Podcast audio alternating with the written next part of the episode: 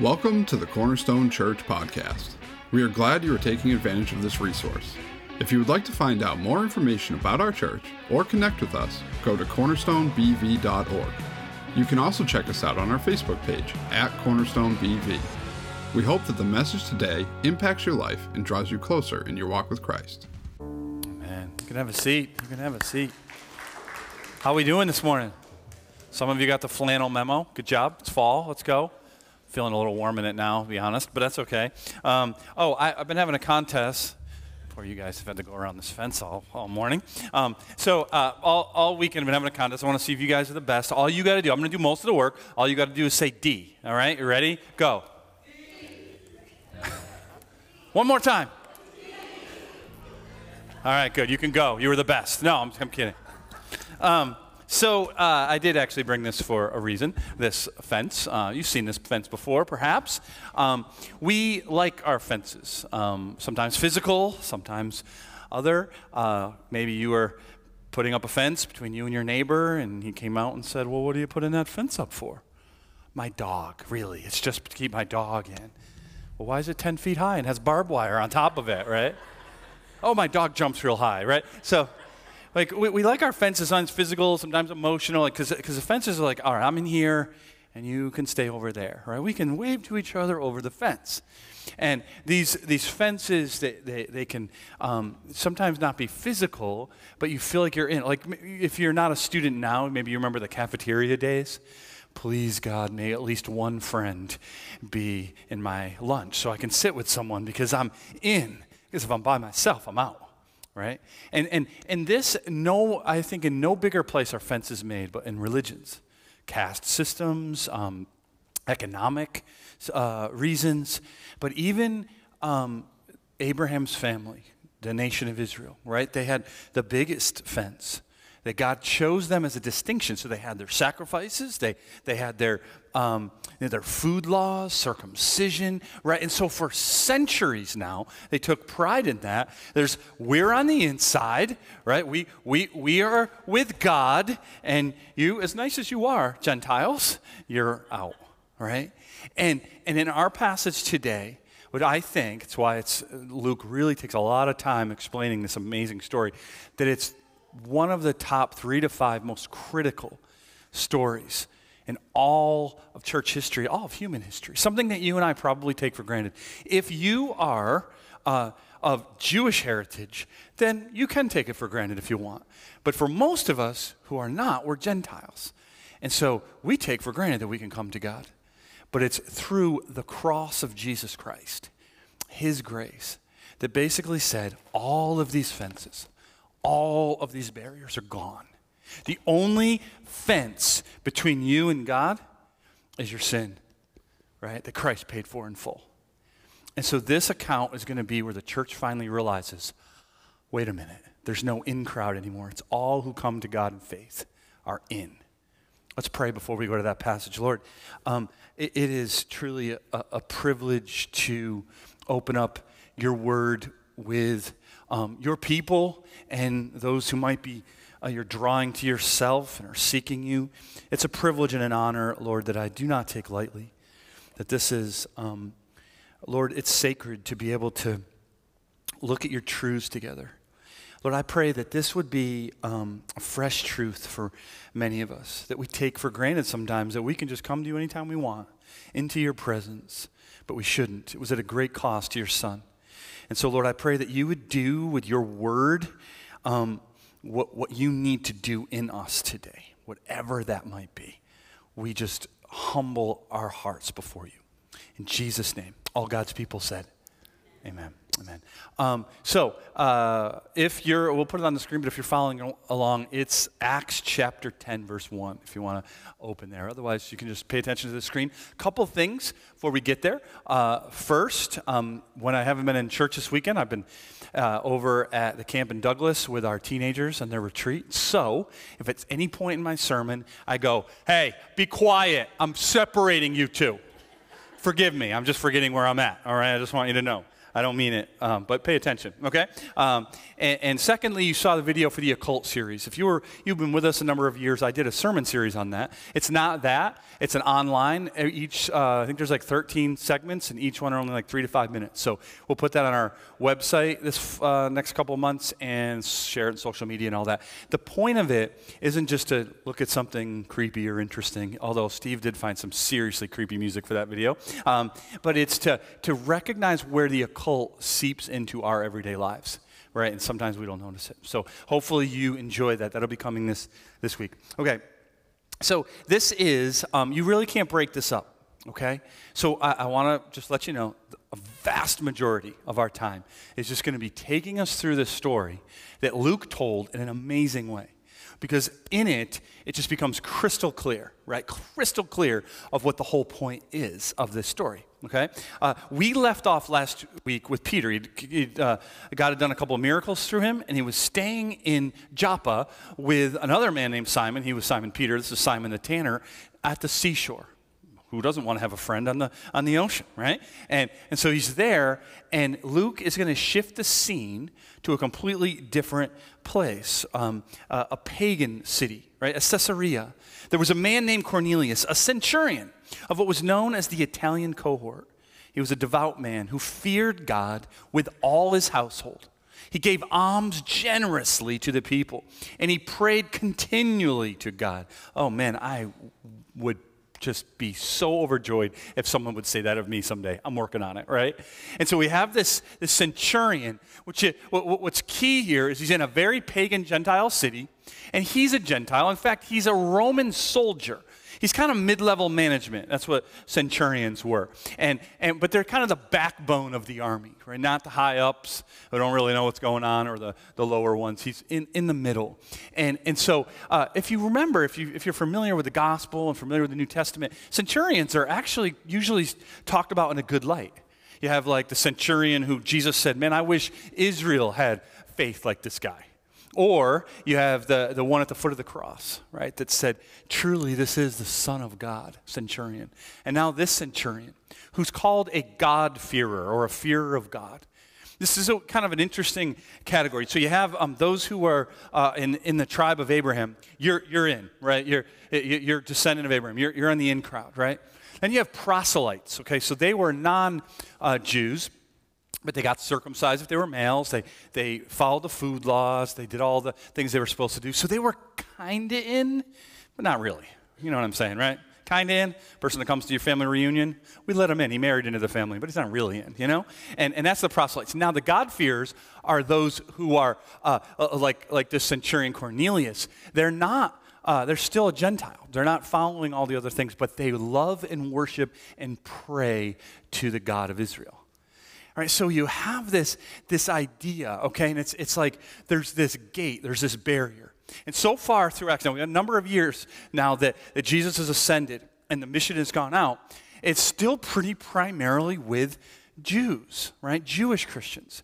And so it's going to come now to the door where, where now we have a Gentile, but he's at the door, right? He's like seeking God. I want to know this God kind of like the Ethiopian eunuch, if you were with us during that passage. And, and, and here's where we're going to see like a doorway. The gospel is going to flood into this family and this household, but then beyond that, it's going to go into pagan places where people aren't even looking for God. That the gospel will go, as Jesus said, to the ends of the earth. So you see a, a, a hinge, and that's why this account in Acts is so critical that we should never take for granted ever that we can come to God without a barrier, without offense. And I know, don't panic. I'm not going to spend that much time with every verse in this chapter, okay? I promise.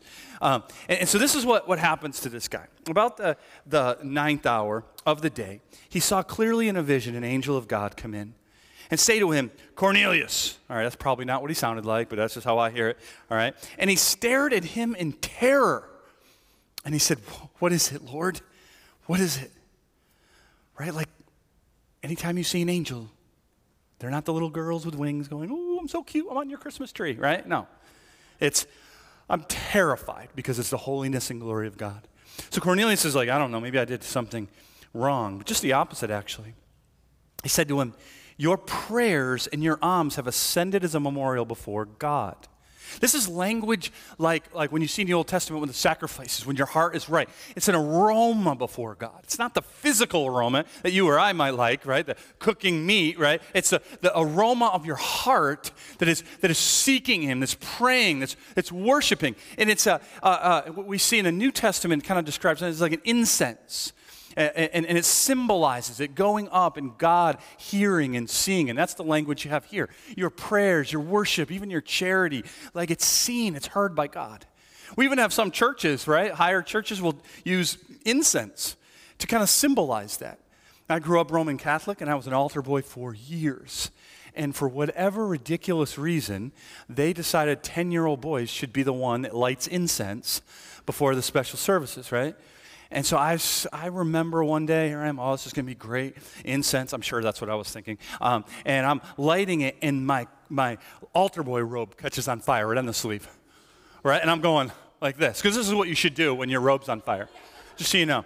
And, and, my friend Chris, no help at all, he's hiding around the corner laughing at me the whole time. Never forget, right? And I'm going like this, and that's just the scent of flesh and dirty robe, was what that was, okay?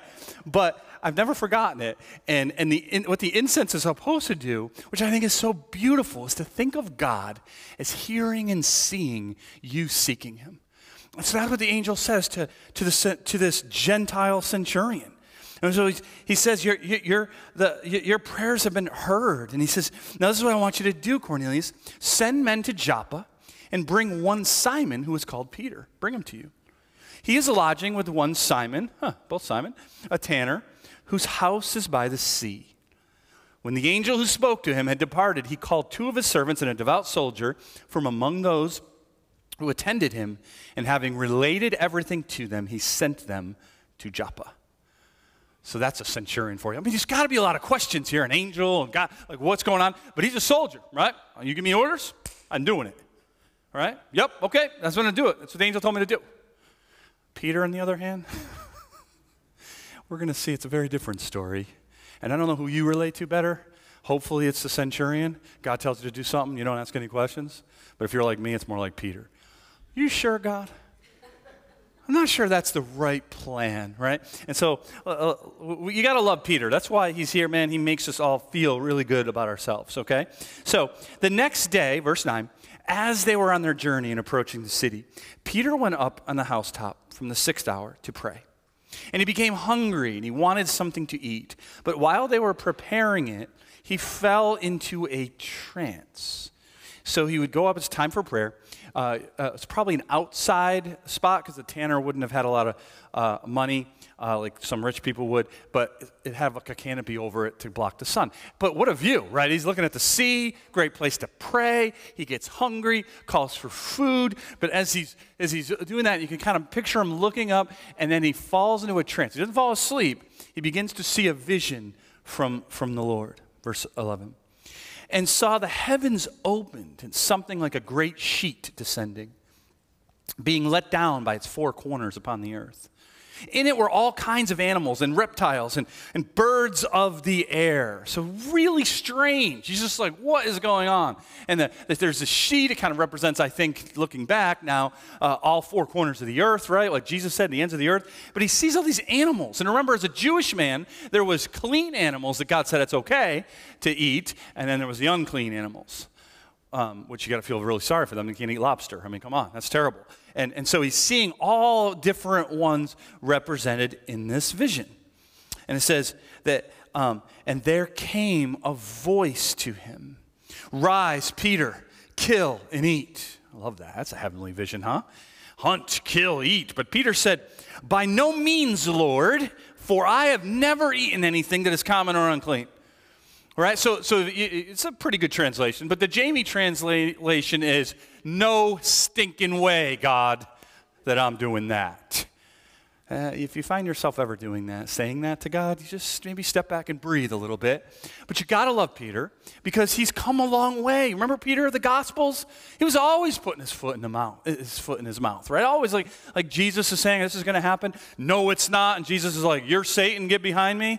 Right? He's come a long way, but I don't know. Anyone here, because this has happened to me, you really truly believed you've gotten over that sin struggle that you used to have? And then it pops up. Am I the only one? Okay, there's a few of you. And it's so frustrating, but you take be encouraged, right? It happens, right? And, and, and God is still killing it in you, but it sometimes will pop up. Stay humble. And, and we see Peter still kind of struggling with the same old things that he's always struggled with, but for good reason. This isn't just about food, this is about who he is. Right? A devout Jewish man, like this was everything. We are close to God because we do this. And now God's saying, yeah, yeah, don't worry about that anymore right? Don't worry about that tradition. Don't worry about the, like uh, that distinction, that barrier, right, between you and others who aren't quite as good as you, right? And don't, don't worry about that anymore. And, and the voice came to him a second time. What God has made clean, do not call common. This happened three times, and the thing was taken up at once to heaven. I think we're supposed to mean there that Peter argued three times. Like, how many times are you going to do that three times? To God, right? But here he is, three times, saying, I don't want to do that. I don't want to do that. But it, it made an impression on Peter because watch what he's doing. As the vision goes away, it says, while Peter was inwardly perplexed, I don't know if you've ever been perplexed, it's a good word, as to what the vision that he had, had seen might mean. Behold, the men who were sent by Cornelius, having made inqu- inquiry for Simon's house, they stood at the gate and they called out to ask whether Simon, who was called Peter, was lodging there. All right, so here's this is uh, a physical picture of something much more profound. Okay, picture it with me. The Gentiles are seeking, and they're at literally a gate, looking in and calling. Hey, Simon, will you? Right, like calling, but they're outside. Peter is up on that, you know, looking, being perplexed, looking out at the ocean. He's on the inside, and he probably kind of hears some commotion, maybe, right? And, and what you're, as Luke tells this dramatic story, as the reader, you're meant to go, ooh, is the barrier, is the gate, is the fence going to finally be dropped or not? What's Peter going to do? Is he going to do what God said, right? And so these people are seeking Peter. And it says, while Peter was pondering the vision, the Spirit said to him, Behold, three men are looking for you. Rise and go down and accompany them without hesitation, for I have sent them. When I read that, I, I thought of my parents. I don't know about you. You know, when you kind of arguing with your parents and eventually they've had enough, they're like, listen, do it without hesitation, and I don't want to hear any more lip. That's what I heard about this. I don't know about you, but it's like, they're, they're here, they're looking for you. Go accompany them, go with them. This is my plan. This is my plan. And so we'll see if Peter continues to argue or, you know, what he's going to do. We'll see. I'm frozen, so can you uh, hit me up, Mike? Where's the next one? Technology. All right. Um, so, verse 21. And Peter went down to the men and said, I am the one you're looking for. What is the reason for your coming? What do you want? And they said, Cornelius, a centurion. Okay, so, so stop there. A centurion, right? So right away, Peter's like, oh, you kidding me? A Gentile, a Roman soldier? But then he hears the centurion's resume, all right? An upright, God fearing man who is well spoken of the whole Jewish nation was directed by a holy angel to send for you to come to his house and to hear what you have to say. Really? a God-fearer that even angels are visiting? I better pay attention to what's happening here. So, what will, will Peter do? Verse uh, 22, 23. So he invited them in to be his guests. A small sentence, right? But profound. It's a first step, right? So, so Jews and, and Gentiles, they didn't, they typically didn't go to each other's homes. You definitely didn't go to a Gentile's house. You could invite them in, but you typically didn't. And you definitely didn't eat together, right? You, you, you, I don't know how you do eating. Maybe it's a, a drive through or a granola bar in the back seat or something like that, right? But for them, table fellowship was intimacy, was friendship, it was, it was meaningful. And so you didn't do that with someone who's on the outside, right? So for Peter to say, come in, come in and eat, right? To, to eat with us um, and, and to stay the night is a first step for this gigantic event in church history. Okay, next one. The next day, he rose and he went away with them. And some of the brothers from Joppa accompanied him. And on the following day, they entered Caesarea. Cornelius was expecting them and called together his relatives and close friends. Verse 25. When Peter entered, Cornelius met him and he fell down at his feet and worshiped him. Imagine that. But Peter lifted him up and said, Stand up. I too am a man. Right? So, so Cornelius thinks he's, he's a, uh, uh, you know, some kind of divine messenger and he falls at his feet. But Peter's like, Whoa, whoa, whoa, whoa. Only God is to be worshiped, right? Only, only God. So get up and try to figure out what this, uh, what this guy wants. Okay, so Peter's there, and um, he's he's kind of in the house. This is a big thing, and and and Peter's going to have to figure out, you know, what what am I gonna gonna do, right? And verse twenty seven, as he talked with him, he went in, and he found many persons gathered, and he said to them, I love this. You yourselves know how unlawful it is for a Jew to associate with or to visit anyone of another nation. That's kind of rude, right? Y'all should know I shouldn't be here with you people. You're on the other side. But it's like, uh, like, like he's, he's saying, hey, you know, they knew, right? They knew Gentiles, Jews don't mix. They don't have dinner. They don't go to each other's homes, right? He's like, there's been this for centuries. This isn't just like 10 years, right? This is centuries of offense between us right? We, we have this barrier. You can't come in. That's what Peter's saying. You know this, right? But then Peter says the, the two most, uh, I think, glorious words in the English language. But God. Even had a sermon series on that once. But God. I was lost for eternity except but God. I, I was so broken beyond repair, but God. I was no shot in my shame and sin, but God. So Peter says there was a barrier up for centuries that nobody could get past, but God. But God has shown me that I should not call any person common or unclean. So when I was sent for, I came without objection. Really, Peter? I mean, come on. All right, we'll give it to him. Technical, technicality. I ask then why you sent for me. What do you want, right? But he's saying, but God has shown me it's completely different, right? So, verse 30, so now we get Cornelius. He's going to say it again. He says, Four days ago, about this hour, I was praying in my house at the ninth hour, and behold, a man stood before me in bright clothing. And he said, Cornelius, your prayer has been heard, and your alms have been remembered before God. Send therefore to Joppa and ask for Simon, who is called Peter. He is lodging in the house of Simon a tanner by the sea. So I sent for you at once, and you have been kind enough to come. Now, therefore, we are all here in the presence of God to hear all that you have been commanded by the Lord. Man, for any kind of apostle, pastor, any Christian for that matter, that's putting the ball on the tee, right? He walks in and he just got a few people there. Imagine you're Peter. You walk in and there's all these people. All, any, pretty much everyone Cornelius knows. He's invited, all Gentiles, right? Sitting there going, Talk to us.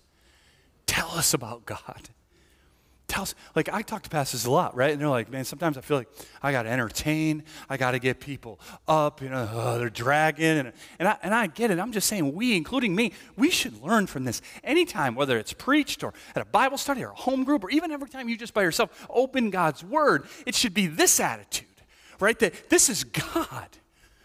Right? We're not, we're not competing with movies, right? This is God's word. This is, this is this, the angels look on in awe at what God has done and is doing. And so a lot can be accomplished in your life if you don't come bored wishing you were at a movie and you come expecting to hear from the Lord God. When that happens, man, he shows up big in your life because you're willing to let him.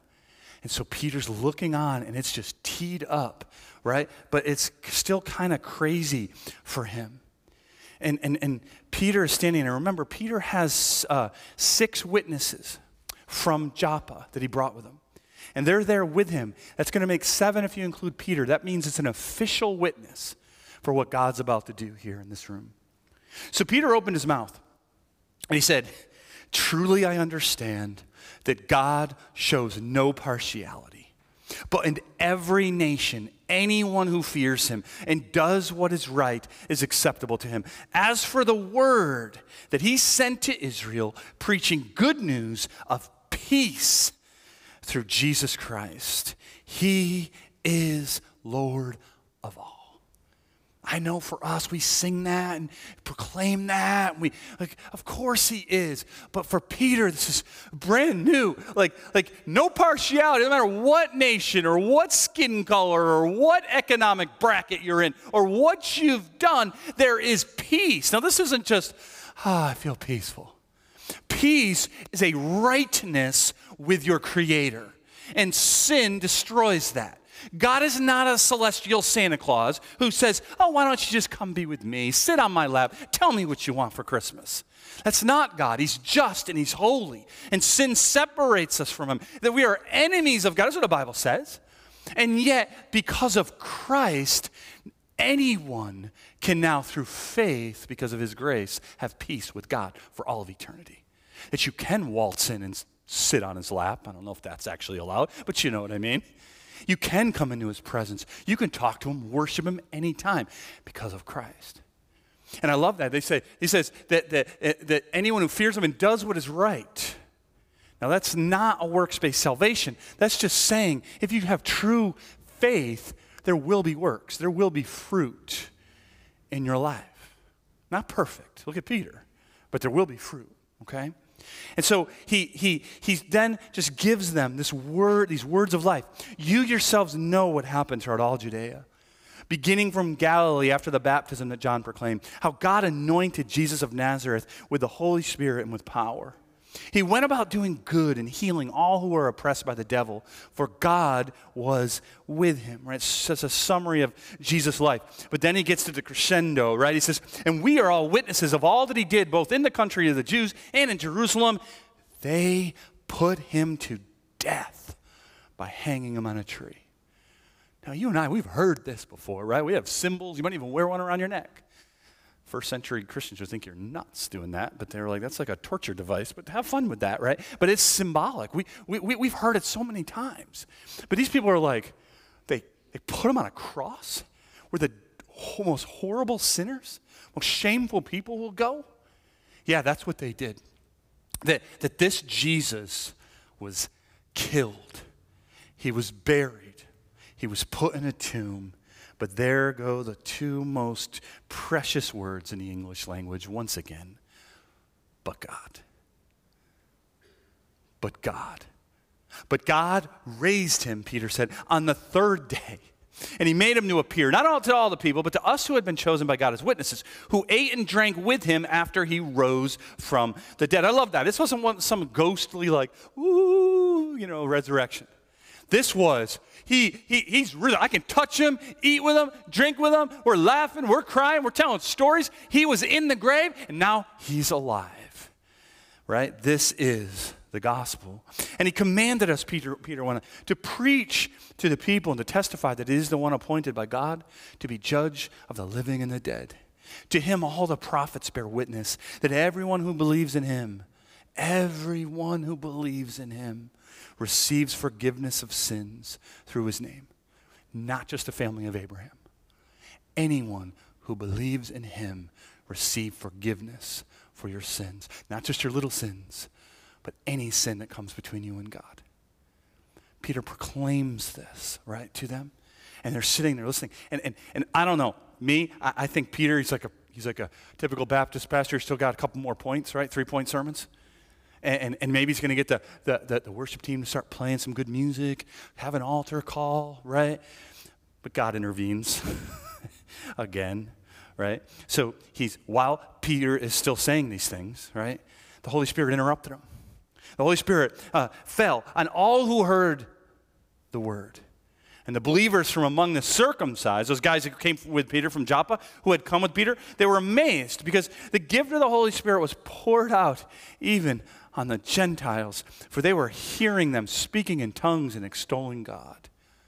There, I don't know what they thought, like, oh, okay, no partiality. Maybe the Gentiles can come into the, the home, the family of God, and stay in the foyer, right? Not the living room.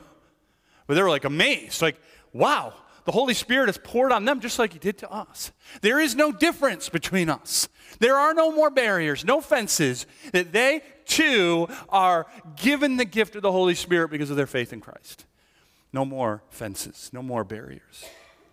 Now, some will ask, is this a normative thing when you come to Christ that will happen to you? No, this is, this is a profound event where God is cementing the truth to those witnesses so they could tell the whole church, because they're going to argue about this for a while, right? Some would still argue. But this truth that God shows no partiality in Christ. It's a profound, profound event.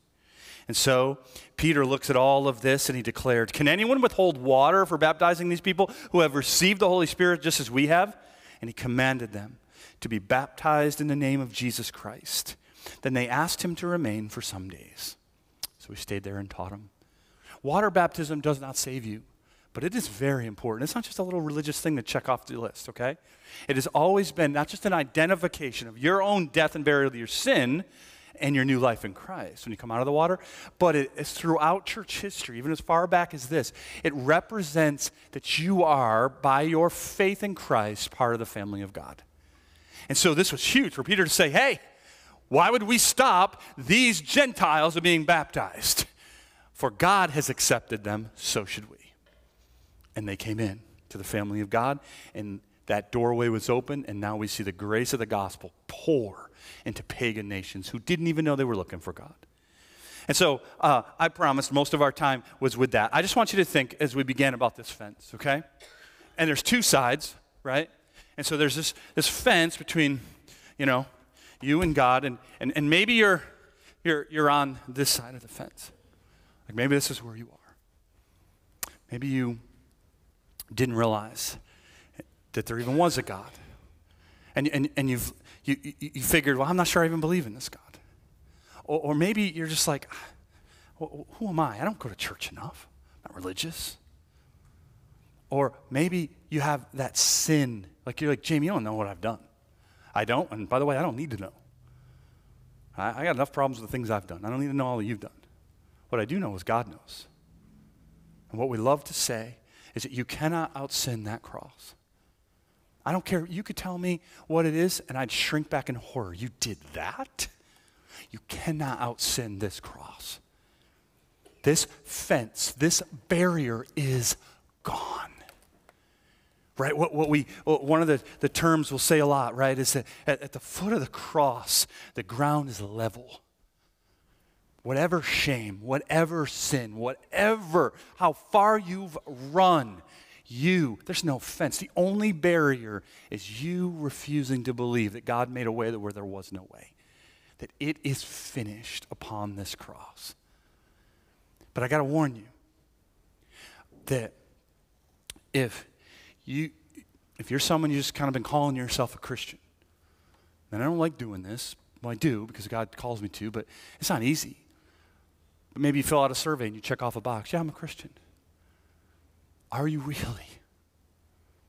I know we, in New England we don't have that many cultural Christians. It's just because it's not really all that cool to be a Christian. So I get that. But maybe you say, oh, I grew up in a Christian home. I went to church when I was a kid. I went to Sunday school. Okay, all those things are great. Have you put saving faith in Jesus Christ? Is there fruit in your life?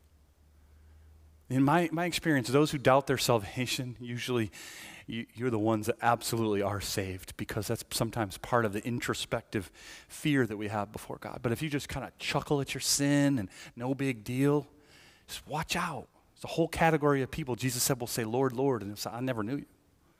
I don't want that to be you. Have you trust about is there fruit in your life? I'm not saying you're perfect. You know what sometimes the best fruit, even though I don't want you to stay here, is you still blow it, but you hate that sin, right? Just like, oh, why do we keep doing this? That's fruit right there. But if you're like, yeah, so what? That's a bad, bad sign. And so stop pretending if that's you. Just stop pretending and just submit your life to Christ. Just say, I believe. You can't lose salvation. He gave it to you. You can't lose it. But maybe you never had it.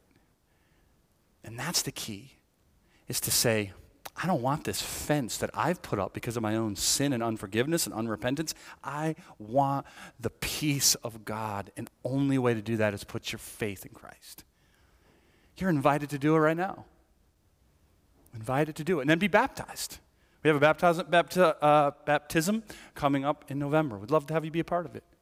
It won't save you, but it'll be a beautiful reflection of your salvation. You know, just but before I go, th- there's that other side of the fence too, and I just I really want to make sure because there's a lot of Christians in the room, and and and sometimes even though God took it down, we put it back up. And Like it says, you know, uh, there there's a lot of tears at the foot of the cross, T E A R S. A lot of us can attest to that, but there are no tears, T I E R S. You know what I mean? When we first get saved, we come to Christ, we're right here, we're very humble because we remember who we were and we're still helping people. Uh, give us a lot of time, we can start going, look who I am. I'm a pastor. Huh? Did you go to seminary? Huh? I can really hurt my back looking, looking down on all you people, right? And, and I don't think we're, I hope we're not overtly doing that. But sometimes it can happen. God cleans up our life and we start looking down at people. We start kind of thinking, oh, you'll never become a Christian for whatever reason, I just want to make sure that this fence stays gone. And that might mean the person in your life you gave up on. They're too creepy, they're too weird, they're too whatever, right? Now, God knows. You and I, we do not. I remember in seminary doing a class on spiritual warfare, reading a book where the author he interviewed a former high priest of the church of Satan. Okay, I'm not talking about kids on Halloween all right? The stuff, I won't even, the stuff he did and was involved with was wicked as wicked gets. And yet, the reason he was doing this interview is because he, at that time, was a born again believer in Jesus Christ and saved by his blood. You think if you had met him before that, you would have been like, yeah, that's probably a upcoming Christian? No. You would have said, no way. So maybe just, just start praying for somebody like that you've given up on. Or, or, or be willing to see what I'm not saying let some creepy guy who's a high priest of Satan in your house. I'm not saying that. Right? But but but like just be willing to, to take those fences down and say, man, he he he brought me to Christ. Why not him? Why not her? Why not? And be used of him to believe that nobody is beyond the grace of God if God calls him to salvation or her to salvation. All right, what I'm gonna I'm gonna do is invite our worship team up as always, and um, I'm going to pray in a couple of different ways um, for all of us, me included. Let's pray. Lord, I, I first pray for those here in this room that really have put their faith in Christ. I pray that you would encourage them. If they're struggling with sin or they're struggling with worry, they're struggling with shame, they're struggling with something from their past, oh God, would you show them they are forgiven for all of eternity because of Christ. Not just in their head, but in their heart. And Lord, if they're doubting what you've done for them or they think it's up to you, would you assure them that it is not? Lord, if they're struggling with sin and they just hate it, you'd give them the strength to kill it once and for all in their life. That you would kill it. Lord, if we've written any person or people off, we've put a fence up where we didn't realize we were, w- would you show us right now? Would you show us clearly so that we might repent? That we not, might not be the fence between people coming to know you and your word and your truth. Lord, I pray for anyone who came in here not knowing whether or not they were a Christian or knowing they weren't that you've opened or that you will open their eyes of faith. You'd give them, by your grace and mercy, the strength and the faith to believe that Jesus, you died in their place once and for all, so for all of eternity. They can have peace with you, Father. It came at a great cost to Jesus. And we celebrate you for it. I pray that you would save, that, that even now would just say, Jesus, I believe. I believe you. And Lord, as we sing to you, that it would be, as we, we sing this, this song that just says we'd remember who we're singing to, that you would remind us of your throne of glory as we sing. that our words, whether they're sweet to others' ears, that they would be sweet incense to yours. In Jesus' name we pray. Amen. If you're able, would you stand with us and sing, church?